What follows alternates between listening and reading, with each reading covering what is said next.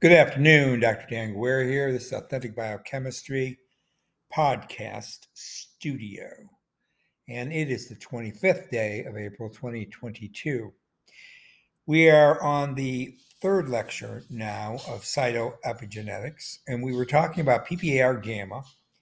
And I was giving you the perspective that an animal model study that was recently done talked about a high fat diet the fact that the high fat diet appeared to affect the incidence and severity of non alcoholic fatty liver disease in a particular rodent model. They fed the they fed a high fat diet, and they normally what they encounter when they do this. I told you all the caveats of that relative to human studies. because it would be better to give them a high carbohydrate diet, and that would then be the actual lipid dysregulation that occurs in humans. The reason they don't go that route is because they don't get the same pathophysiology as humans do. So they go just give them a lot of fat, and because rodents put on adipose differently than humans, for many of the reasons I've already described to you, regardless of the fact that they have the same transcription factors and enzymes responsible for mobilizing, trafficking, and taking up fatty acids. The overall arching regulation at the paracrine, autocrine, endocrine, and most of the signal transduction cascades are modified distinctively in humans as compared to rodents, as you might guess. So, using a high fat diet, you get a result and you follow it through, and then you're expected to believe, if you're reading the scientific literature, that that can be um, extrapolated directly to a human. And I tell you that I've read thousands of these papers and I've contributed to, to the scientific literature. And I can tell you that um, human studies are human studies, the clinical studies, and they bear only a vague resemblance to what happens in the animal research. I also told you there's still a good reason to do animal research because we can check out pharmacodynamics and pharmacokinetics in an animal model. Can also do a great deal of tissue testing and more invasive procedures in real time to study alterations in gene expression, such as epigenetic, which is the topic of where we're at now. So I know it's all about lipids I've been mentioning, but it was my example.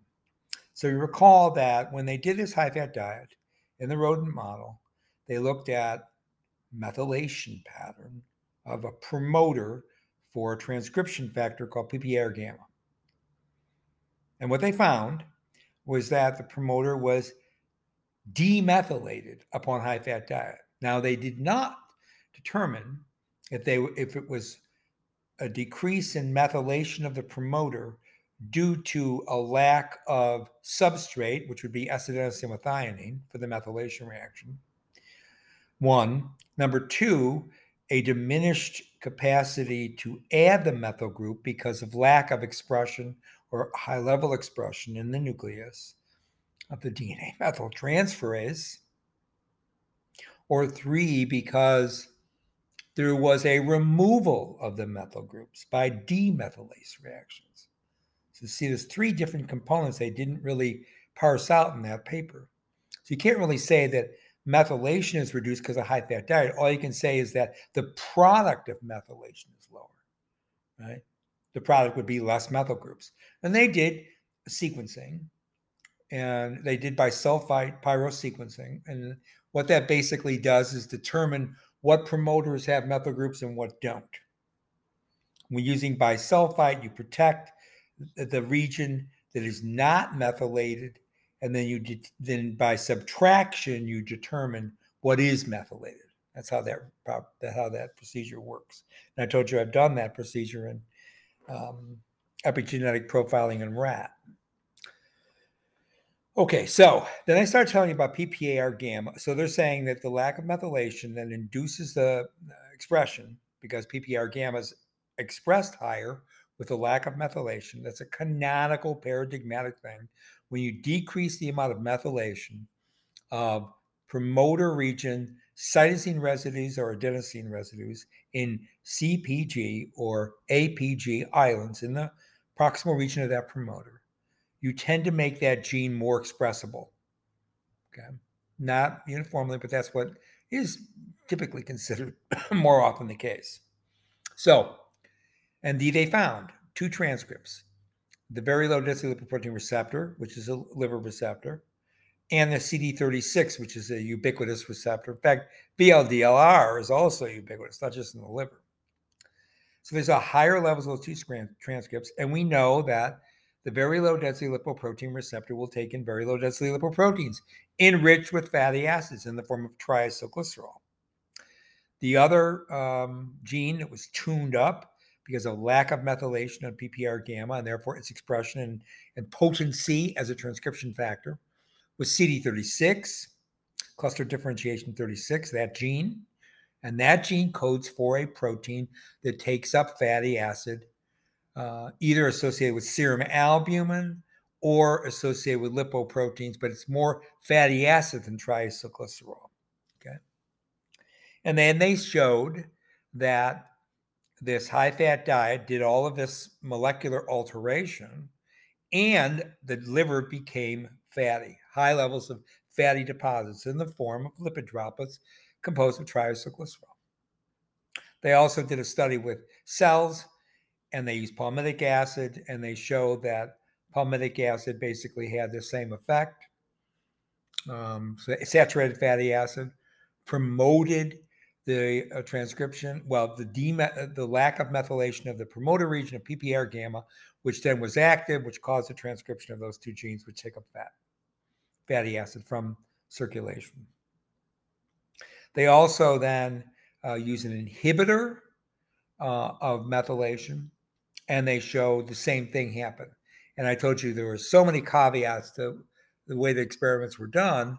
You can't tell if the phenotype they got the the al- the fatty liver deposits were just because of those two genes, because methylation was being corrupted in any possible locus, right? All right. So then I told you about PPAR gamma being associated with the expression of a fatty acid binding protein. And that's where we were, and we stopped, and, and we had cleared most of that discussion too. I told you this fatty acid binding protein is involved in adipocyte differentiation. It's also involved in macrophage uh, differentiation from monocytes. So, and I told you that some high level expression of fatty acid binding protein in those macrophages allow them to form foam cells within the um, vessels, the blood vessels, and this can generate atherosclerosis. Okay. so, all of that was soft fiber gut. And I want to tell you this increasing FABP4 also has a positive effect on human health. Because what happens is that when you get peroxisome proliferator activator receptor gamma, PPAR gamma, plus the CCAAT enhancer binding protein, the CEBP, what those two transcription factors do is regulate genes for adipogenesis. One of those genes is fatty acid binding protein. And what we find in this paper in 2019 was that PPAR gamma expression promoted the proliferation and differentiation of adipocytes from pre-adipocytes to mature adipocytes, and at the same time conferred insulin sensitivity to those mature adipocytes, which is a positive effect because it decreases the diabetic phenotype associated with obesity. And the, the paper in, in 2019 went on to suggest that the increase in insulin sensitivity would promote the expression of the PPAR gamma gene more in the adipose tissue, feed forward type of mechanism. And that all of that would ultimately force the differentiation of adipocytes to take in not only fatty acids because of the binding protein, and of course, the expression of PPAR gamma is going to turn on the, the very low density lipoprotein receptor transcription, as well as CD36 transcription, which will take in fatty acids. So you're taking glucose and fatty acid in the adipose. That is a healthy situation. Okay. And so what they're basically telling you is that that transcriptional regulator, when it's dysregulated, when PPAR gamma is dysregulated, which means it's not functioning well, and that would be like a mimic, right? To what? To over-methylation of that promoter. Because if that promoter is over-methylated, what happens to the expression of the gene? It tanks. What happens if you get a mutation in the polypeptide because of mutation in the gene? It's dysfunctional. So you have a dysfunctional PPAR gamma or you have a reduced level. This is actually associated with insulin resistance in the adipose and presumably in the skeletal muscle.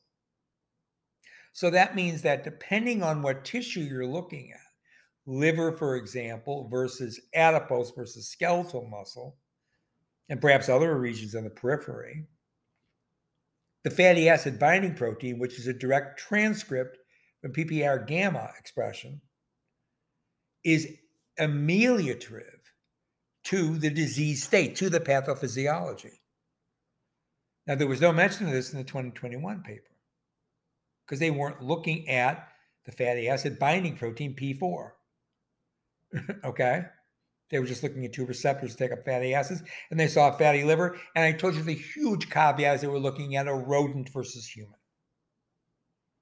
And the high fat diet paradigm studies in rodents. I'm sorry, they should go to uh, finding a model where they can more mimic the human obesogenic state, which is high carbohydrate, because carbohydrate, when you ingest it, is converted to lipid. And this is what induces the dyslipidemia and the adiposity, therefore, the obesity, therefore, all the potential pathophysiologies, such as type 2 diabetes, and yeah, non alcoholic fatty liver disease.